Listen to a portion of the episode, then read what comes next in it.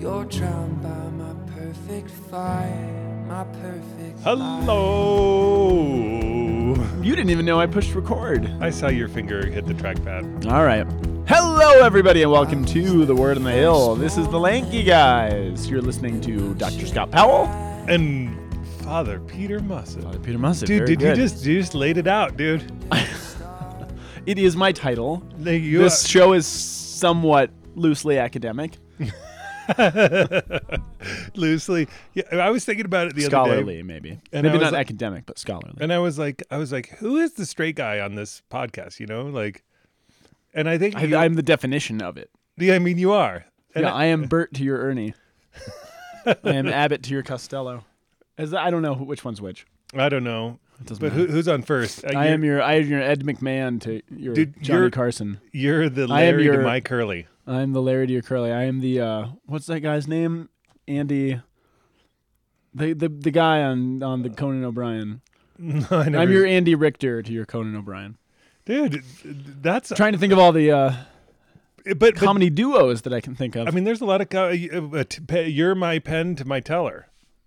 I don't know. he doesn't even talk. I know. he? I don't even know, man. That's a terrible reference.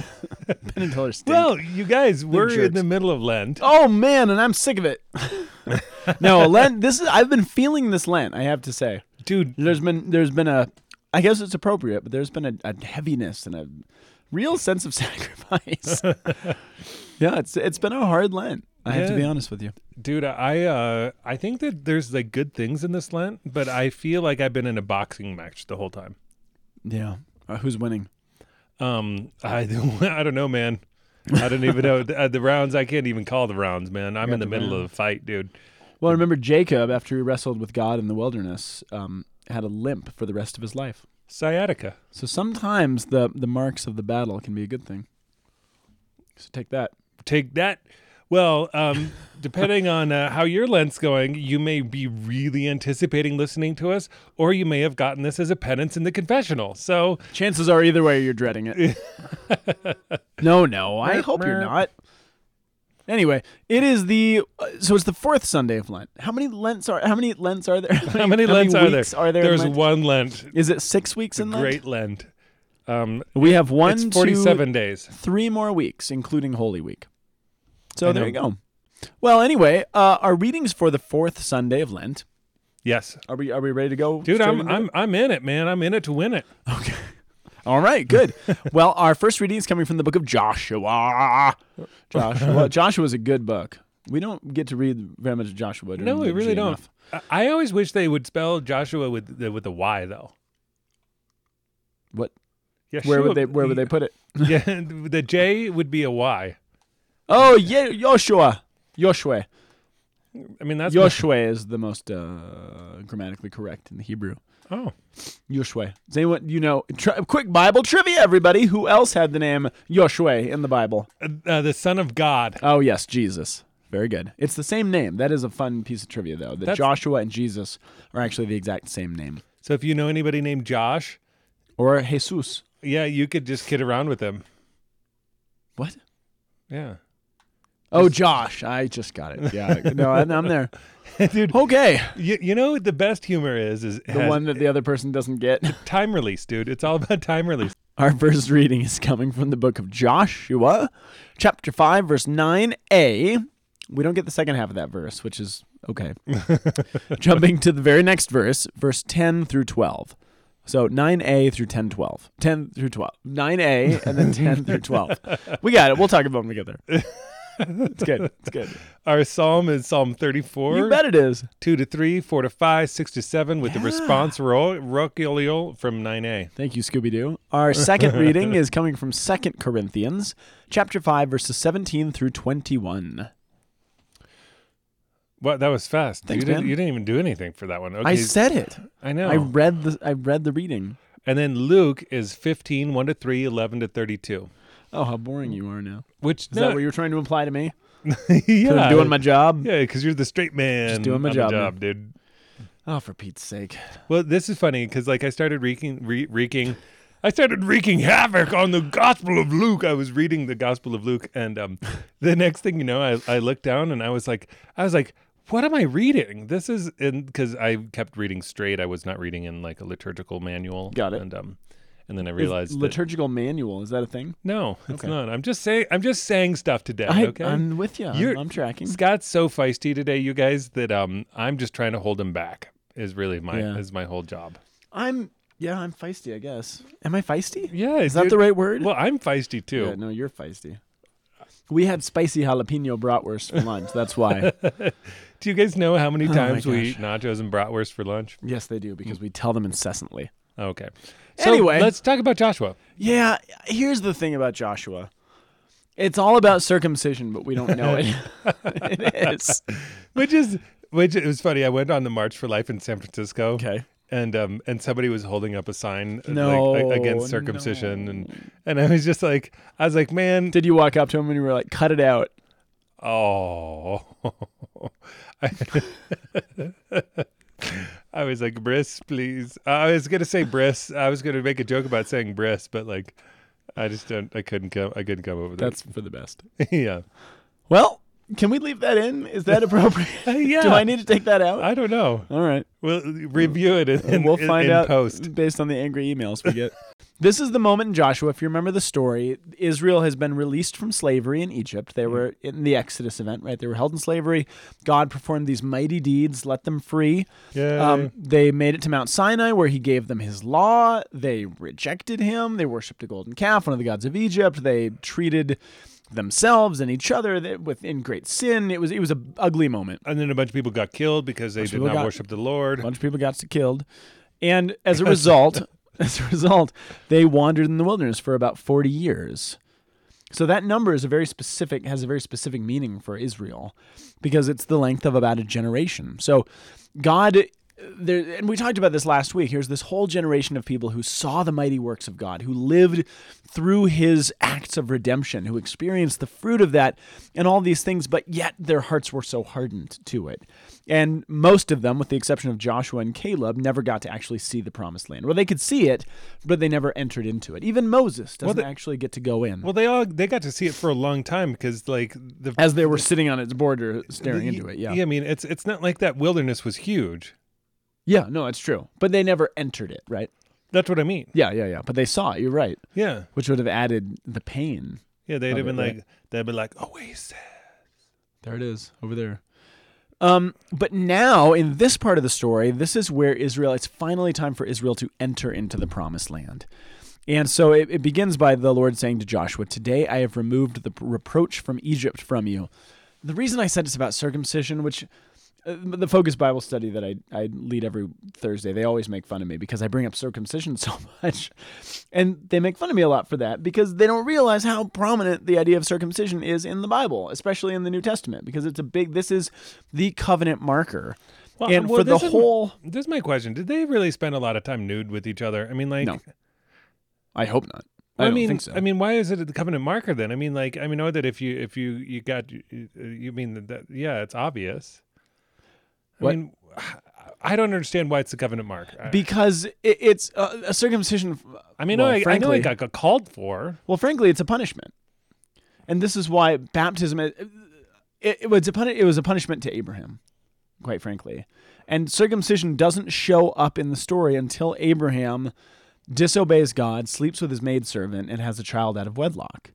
Then and only then does God command that they have to be circumcised as a reminder to remember that God will always be faithful to the things that he promised to do. Remember, Abraham does not trust that God will actually give him descendants through Sarah, his wife. Right. So he takes matters into his own hands. He, you know, he, he causes a lot of problems, causes a huge mess. And as a result, God says, as a way of showing me your faithfulness and the fact that you do trust me, I want you to do this. And I want every generation after you to actually do this as well. But the, the, the punishment kind of fits the crime in a certain sense.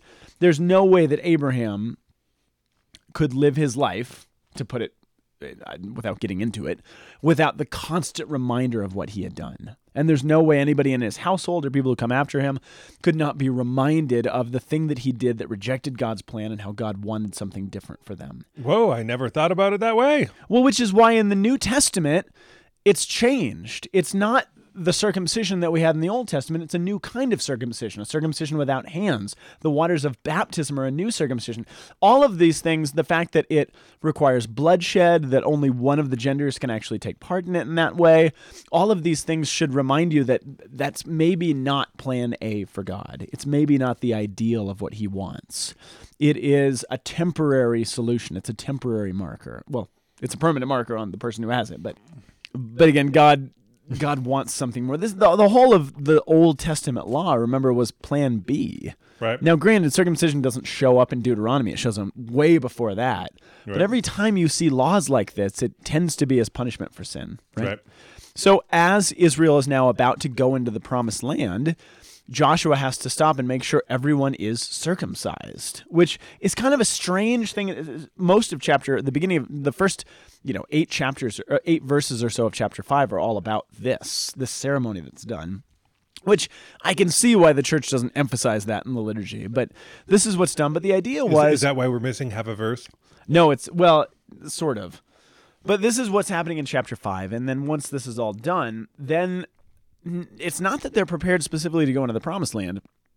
It's that now they're prepared to celebrate the Passover. And the thing, Was that you? that was my stomach. But the thing about the Passover, and I don't know if we've talked about this before. Do you know how many times the Passover is celebrated in the Old Testament? Well, sorry, let me qualify that. Presumably, the Passover is celebrated every, Every year. year. But do you know how many times the Passover is mentioned in the Old Testament? Five times. Six times. Dang, I was so close. Do you know how many times it's mentioned? Well, it, it's there's one event of it in the New Testament, which is when Jesus Which is the seventh. has which is the seventh when Jesus has it with his disciples. So it's interesting the way that the Bible's actually structured around that. But what that Wow. means, although the Passover, you know, happened every year, when the Bible points it out to you, Yeah. it's always when something profound is about to happen. Like so, entrance into the promised land. like entrance into the promised land. And it's a funny thing, as they're preparing to go forward into the promised land, they're called to look backwards on what God has done. Because it's this moment for them to remember God's faithfulness and his fruition and the way that he brought them out. Because it's useless for Israel to go forward into the promise that he's given them if they don't remember actually where they've come from. Right. Which is um yeah, it's it's a very yeah, it's very important for them. So there's that. Sorry, I Scott, Scott just actually cued me to keep talking, and then I just decided to like look at him and like um, I had a whole bunch of things to say. I I um this is funny because my Yeah. Oh. my, my whole my whole thing that I, I'm actually trying to talk about as we're going is so directly related to how the gospel presents how the gospel presents bread. Yeah, no, totally. And then Yes, be, because I mean we have the the cessation right now of the of the bread from heaven as soon as they step uh, as soon as they eat of the produce of the land. Yeah. The Lord's like, dude, no more manana bread for you. manicotti. no more mana witches. Man which Um, yeah. So there's three things that that happen here in this scene. First, Joshua has to circumcise everybody, or Right. make sure they're circumcised. which is rough. The second is that they have their Passover, and then the third thing is that, like Father Peter said, the manna stops, which has been sustaining them for all this time. So those those three things. Um, it- it's really fascinating. Of course, the circumcision is necessary for the Passover. The Passover is necessary so they look back on what God has done. But what the Passover and the circumcision are doing, according to the story, is showing. Actually, it's funny. It says in the text in verse 9, what we get here is um, the Israelites were encamped at Gilgal on the plains of Jericho. The word Gilgal, this place that they happen to be camped out, it's not what you're thinking. Gall- That they gall- ha- it's not about the gallbladder. no, it's not. But this place that they're camped out, the literal translation of Gilgal, the Hebrew term means to be means to roll away. So they're camped at the place of rolling away, and you're like, well, what does that mean? Roll out, Roll out the stone. What? roll out, roll Yeah. out. But it's um Because they're about to roll out to desert. No, it's actually not. It's it's the idea, and this is how the rabbis all saw this. It's rolling away the reproach of Israel.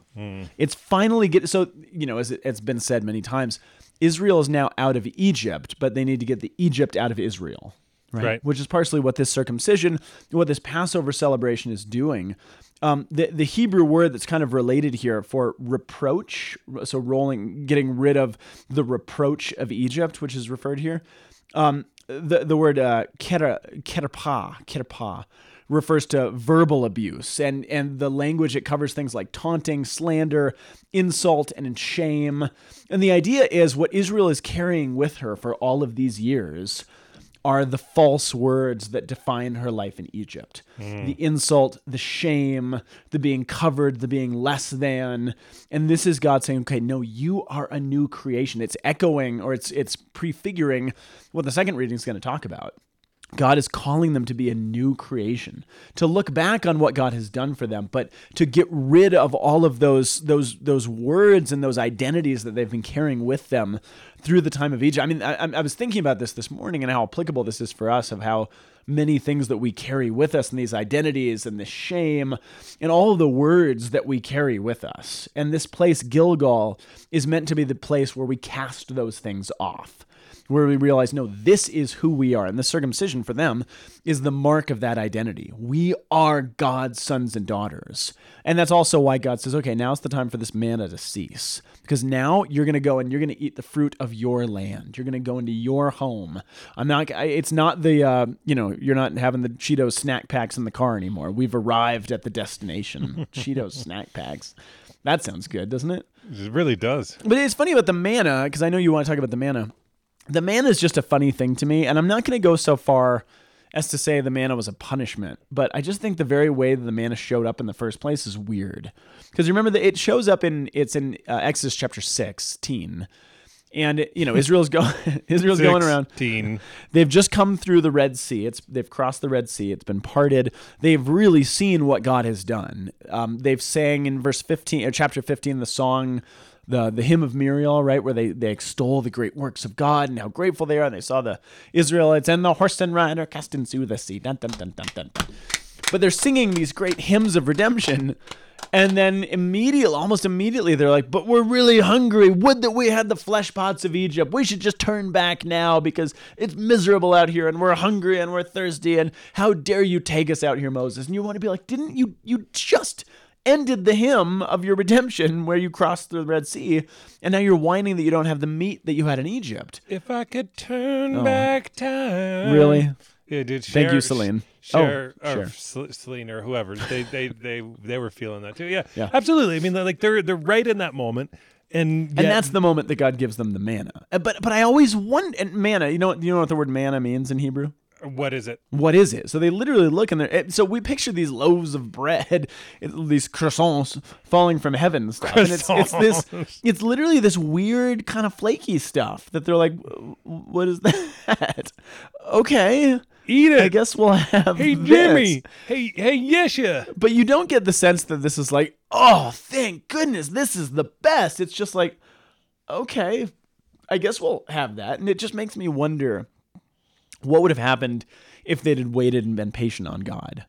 What did did he have something else for them? Did he have something more for them? I, I don't know. Or maybe this was, you know, the rabbis also have this great line. They say, no bread, no Torah, which is essentially the rabbis reflecting on Maslow's hierarchy of needs. If you haven't fed somebody adequately, you, you know Maslow's hierarchy of needs. We, we teach this at Camp Wojtyła. If a student is hasn't slept and they're not fed well, it doesn't really matter what you're going to teach them because they're not going to retain it if they haven't had the basic needs fulfilled. So God's like, all right, this people isn't getting it. I want to form them, but they're hungry, so I'm just going to give them. I'm I'm going to feed them, and Right. then I can move on and begin to teach them and give them the law. So there's this simultaneous like, man, I wish Israel had just been faithful and, and obedient and patient with God, but at the same time, wow, praise be to God that He just He still met them where they were and give them gave them what they needed so that they could just take the next step and keep moving. But now, in the moment, is the moment in the story of the this transitional kind of weird. What is it? Okay, that's done now. Now it's time for milk and honey. Now it's time for crops and for animals and for feasts. Now it's time to go home because there is something about the manna that was just weird. And of course, it's prefiguring Jesus, the true bread come down from heaven. But but just like the circumcision, there's something about it. You're just like, there- there's got to be more than this. Yeah. And there is, and that, this is the moment that God is leading them to at this moment. But it entails casting off this I, false identity that they've carried from Egypt, the the false worship that they brought with them, the false labels that were placed on them. It involves all the casting of those things off and a stepping forward in faith. That's what this moment is all about. In total trust. I mean, the moment, and think about this the moment that they're about to go into battle to get the promised land, Yep. they undergo pretty painful surgery and they're stripped of all their food. I mean, does that sound like the most logical way to go into battle?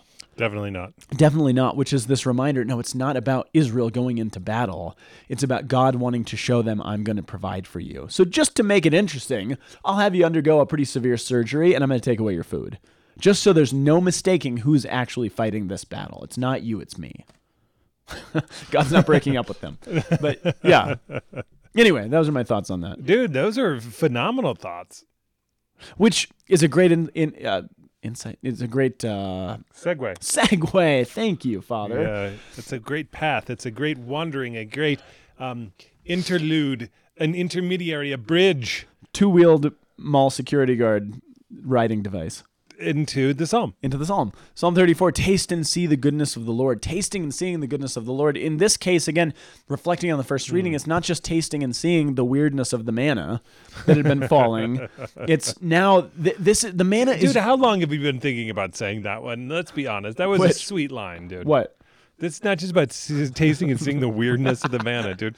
But Well, you, I haven't. I just literally on the spot. dude, that was That's how my mind that- works. Yeah, man, you're awesome. But but this is the problem with how we live our lives. The manna was good. I mean, make no mm. mistake. But God says, but there's something better.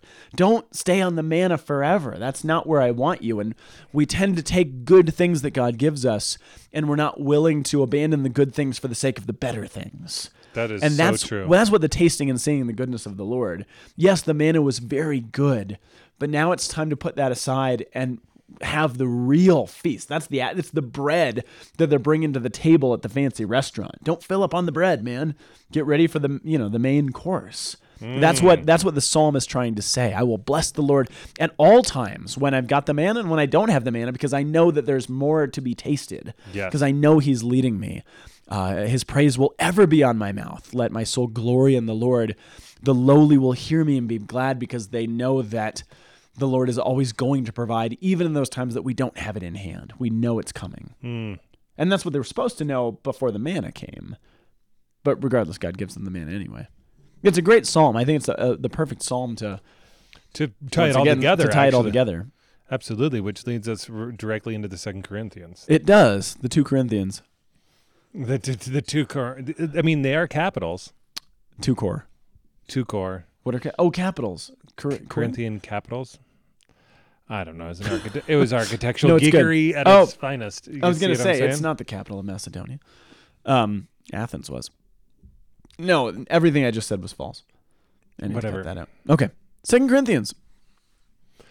How does Second Corinthians Oh, fit into all of this? I mean, so like, well. See, like, because I'm reading this and I'm like, okay, yeah, reconciliation. Oh, this man. is good, but but I, I'm in. It's I'm in- everything. I'm in like bread tone. No, no, this is it. This is Breadtown. So, br- brothers and sisters, whoever is in Christ is a new creation. How do you, for Paul, how do you become in Christ? How do you become a new creation? Baptism, And what is baptism the new version of? circumcision. circumcision.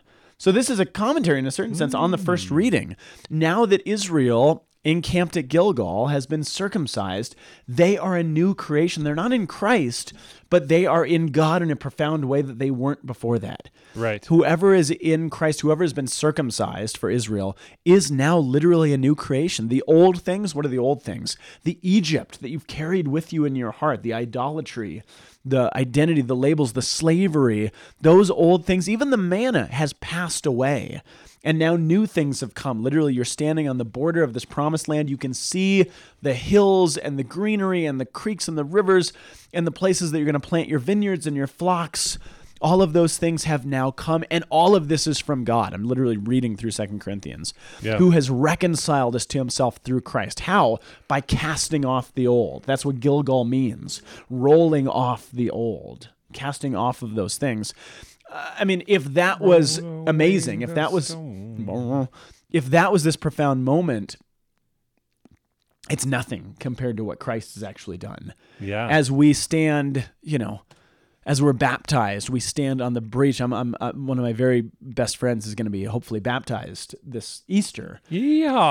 And and you know he's an, an adult baptism is so interesting because realizing you are literally on the brink of something that you cannot even begin to imagine what it's going to taste like. Right. And to cast off those things of the old life as you stand on the border of something new. But are you willing to make that step? Are you willing to make that commitment to say amen to the words of the priest, to undergo, to go into the water as Israel crossed the Jordan River, to go into the promised land? Right. Are you willing to go into those waters of baptism, to cast off to the old things and to behold the new things that have come and taste and see the goodness of the Lord. Paul is saying what Israel went through was profound, but it's nothing compared to what happens at every single baptism. It is the new promised land that you're waiting to enter into. It's not just a land flowing with milk and honey and a land that comes out of the slavery, the political slavery of Egypt, but it's the slavery of death and sin and the promised land of being a new creation in Christ. Every aspect of your life is now different. yeah. So I, I think it's a direct correlation with what's going on. It's a parallel story to the first reading, but about two different levels of what this is. Level up. Does that make sense? Yeah, absolutely. And again, the whole reading is about not counting their trespasses against them and entrusting them to the message of reconciliation. Don't forget, now, granted, the older generation have died off, but this is the group of people that were worshiping the golden calf. And even after that, they're still worshiping idols, even into the book of Numbers. They're still doing all these things and they're being offered once. I mean, we have this image of the God of the Old Testament being this God of wrath and of anger and of punishment. But that's not the God of the Old Testament. The God of the Old Testament is the God of constantly drawing people back and saying, look, here's another opportunity to cast those things off and to move forward into who I want you to be. It's just that Israel screws up a lot, just like we all do. Yeah. But it's the constantly God coming back and saying, okay, let's get back up. Let's try again. Let's move forward again. It's not the God of wrath and anger, it's the God of reconciliation and forgiveness at every turn of the Old Testament to a people that could barely handle it, just like us. Yeah. Yeah, so I think the second reading fits in, in quite well. Yeah, absolutely. Which is, I mean, talk about the ministry of reconciliation. I mean, the penultimate story of reconciliation that exists. Which, Right. I mean, Franco Zeffirelli's um, Jesus of Nazareth, like, Yeah. like the, his his portrayal of Jesus telling the story of the prodigal son is like one of the best artistic Christian expressions that I've ever seen. I haven't seen it. I'm sorry. I know it's a classic. I- Well, I, confess the- that. the- I roll ol- it off of me. really the only the best part about the whole thing is actually this scene No. Be- because like what what you see is him in a dinner talking to sinners and tax collectors with the f- scribes and pharisees listening in surrounding and like I love the image that you, you get the sense that he's in this house dining and they're like around the windows and doors, like eavesdropping. that's exactly and Zeffirelli's doing it it. That's exactly what he's doing. Yeah. Oh, that's cool. and and so like and like there's all these people and they like the dinner stops and they're like looking at him so intently well because you and i know about the the fact that th- this was a typical normal story that you would have encountered Yes. that that it, it but the the ending that the rabbis of the time would have actually given would have been so dramatically different Yes.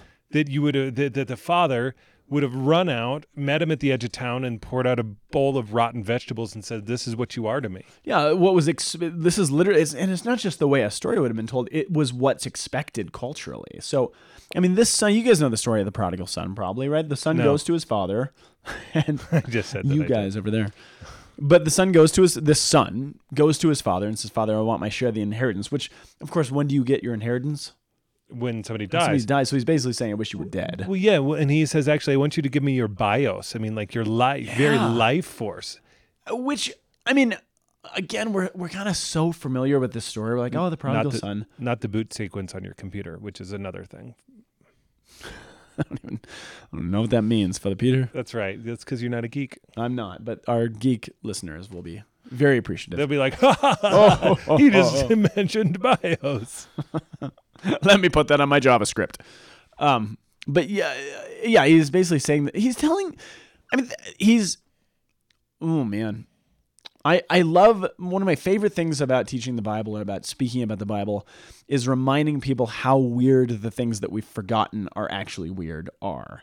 So here's the son. I mean, what if your what if your child came to you says, "Father, I wish you were dead. Give me whatever inheritance you would give me if you died."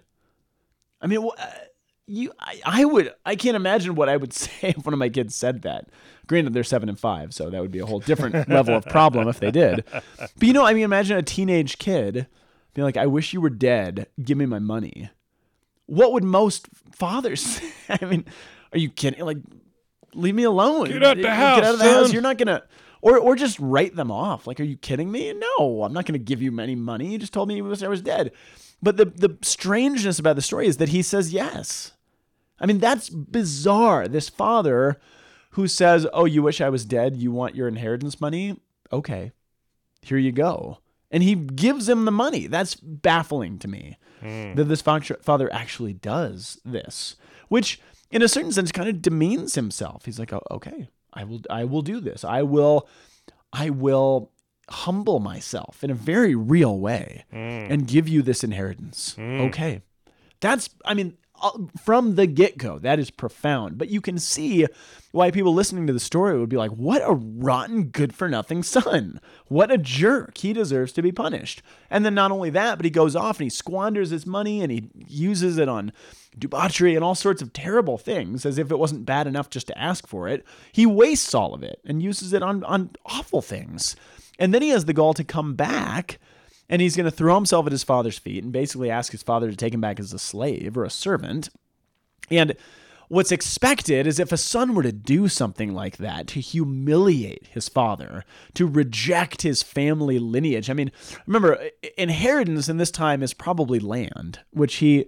Ancestral land is probably what he received, which, if you're thinking in terms of an Israelite, a good Jew, land always goes back to this first reading. It's the land that God gave us after the Exodus.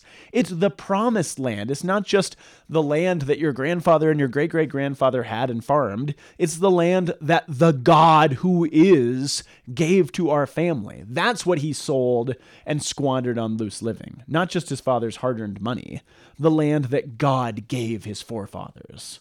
Just to add another level of intensity to this. And so that's why the whole city, the whole town would be, it's not just he's embarrassed the father, he has shamed the whole town because God gave us this land. He shamed all of Israel, for Pete's sake, by doing this. And then he has the gall to come back. So what was appropriate is that you would go out, like you said, with a pot of rotted vegetables, dump them at his feet, and say, This is what you are to me. You are excommunicated. You're no longer le- allowed back here. And this was a practice that was done the dumping the vegetables. You're excommunicated.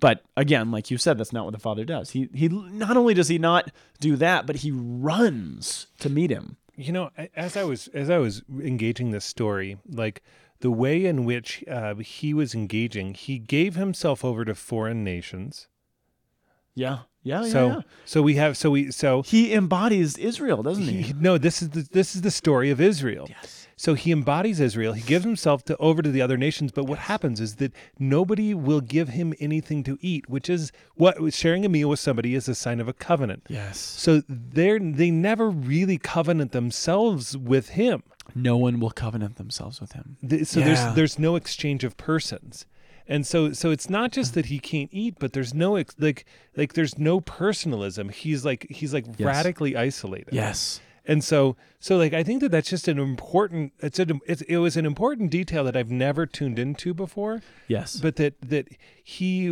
really was lonely yeah. and like and that was actually that that was israel's experience in egypt Israel is lonely. is lonely It's Israel's experience throughout the entire Old Testament. As much Yeah. as Israel, I mean, this is why Israel, this is why the constant perennial sin is trying to join themselves with other nations. Constantly. Even after the Exodus, they try to go back and join themselves with Egypt, saying, Hey, will you be our ally? Hey, Assyria, will you be our ally? Hey, Babylon, will you be our political ally? Hmm. And they either reject them or they end up killing them in the end. But this is the story of Old Testament Israel. They're so lonely because they can't rely on God, on their Father alone. They desperately seek after joining themselves with other nations. And the nations either always reject them or kill them. Dude okay This is the son. Can I- I've can never I- thought about this. can i blow your mind for a second Blow it! This is the story of Christ. Oh. Christ enters in, into the whole story of Israel because what is fruitfulness but actually garnering the nations to come and to experience the Lord, but they will not covenant themselves with him. Ooh.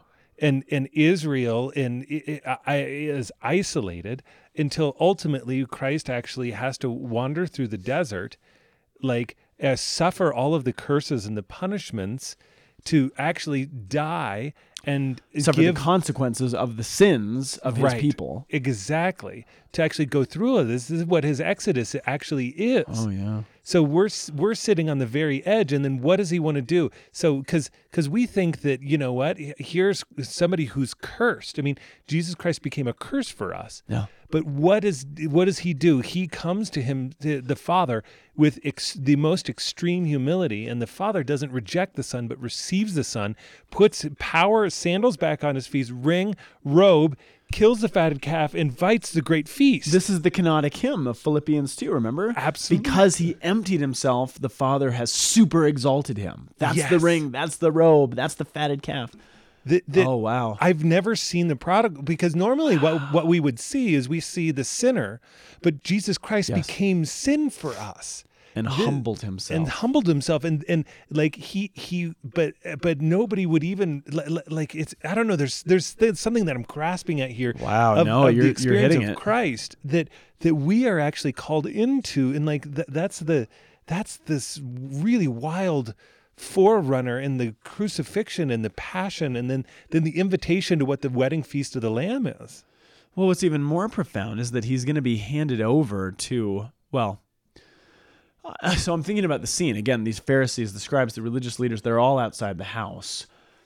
They have self described themselves in this time as the fathers of Israel. oh They, they call themselves the elders, the fathers, the parents. They're the Oh. ones who are supposed to teach. And here you have Jesus in a house full of sinners, tax collectors, all these people all prodigals all these prodigals and he's he so as on the cross he's going to become the son here in this moment he is embodying the father in that Yes. he's accepting him the others who are claiming to be father so you, we always associate the pharisees and the religious leaders with the elder brother which is true and we're right to do that but what he's also reminding them, hey, you guys call yourselves the fathers and the shepherds. But before this, he told the story of the the uh, 99, the she, you know, the shepherd with the 99. the 99 bottles of beer on the wall yeah I remember Yeah. that But he's saying, you guys call yourselves shepherds. You guys call yourselves fathers. You are rejecting the sons that are right here in front of you on their knees, begging to be united back. And I'm doing it instead. In the same way, I'm going to take on the consequences of what they've done. And I'm going to stand before you, and you will not receive me either, and you will cast me out, and you will kill me in the way that society expected the good father to do. You will embody that. And so, in a certain sense, what's happening is Jesus being what does a good king do? He embodies his people. Who is Jesus embodying? Well, he's embodying the leaders and the father. He's also embodying the son and the sinners. He takes all of it on himself at one time or another because he is the king of all. dude mind they have no idea. holy cow But again, this is it's also the story of Israel. I mean, this is the story of Israel on the cusp as there we are we are willing. I mean, imagine Old Testament Israel and Joshua. We're willing to be circumcised. We're willing to undergo this suffering, to remember who we are, to prepare for what is to come. There's a there is a real humility. There's a real suffering that has to be undergone of recognizing, no, I am a sinner in need of God's mercy which isn't there's a stripping of ourselves a stripping that's the thing that's the circumcision of the- Yes. of, the heart of the heart. and that's actually that's actually the experience of the prodigal is that he's being circumcised in heart and returning to the father so that he can't even recognize so that he recognizes fundamentally in his life more so than even just in, in in natural circumcision but in the fundamental existence of his being that he is receiving mercy But he's also calling the people listening to him in the room to Yep. do the same thing. Be like the Son. Humble yourself. Strip yourself. Come before the Father. Come before me. Turn from your sin. He's calling them to do the same thing. Because you know, and again, relate this again to the first reading, this idea of Gilgal rolling away and the etymology being with, with insults and taunts and labels. These are the people who are labeled by the people standing outside of the house as the sinners, the tax collectors, the evil ones, the outcasts, the, you know, whatever. Jerks. Jesus is saying you can cast off those things. You are not bound by them anymore. What the Pharisees and the scribes call you is not your identity. Be Gilgal. Be the ones who are able to roll that off because of the grace I'm offering you, because of stripping yourselves of that, of those sins, of that self pride. Kneeling, humbling yourself before the Father, you can also strip yourself of the false labels, the taunts, the mockery of even the religious leaders of your time. You can be Israel made new. And in the liturgy, what happens is that we move from bread in the desert to meat in the house. And in fact, it's actually all then combined Eucharistically Oh man. into the flesh of Christ that came truly from the bread, the truly true bread from heaven within the house out of the desert. Uh, also, I mean, I'm trying to go on that theme. I mean, the bread in the first reading, right? The manna Yeah. is ceasing. It's ceasing and they're moving into the Passover celebration. Right. They're exchanging the manna, which is now not going to fall, for the lamb, which is going to be slaughtered, so that they can go into the promised land. Jesus, again, Which is is all the a bread, preparation for the, the lamb. preparation for the true Passover. Yes. Yeah, absolutely. He's getting ready. Get it ready, baby. Roll out Which is going to happen in a couple chapters from where Luke is at this point. and a couple of weeks from where and we a couple are of weeks from where we are, not to mention. Boom. Man, That's cool. Yeah, wow, fun, Boy, dude. Good job. Good job to you. Yeah, good job, all of you who just actually tried to make intelligible what we just said. It's fun though It's so fun to kind of unpack this because we never know what God's going to kind of bring to light when you really dig into the scriptures. no, you really don't. So Wow, praise be to God for it. now and forever. And unto ages and ages. Amen. All right, guys, we'll be back next week for the fifth Sunday of Lent. Uh, Wisdom be attentive. indeed. We'll all see you then. Bye. Bye bye.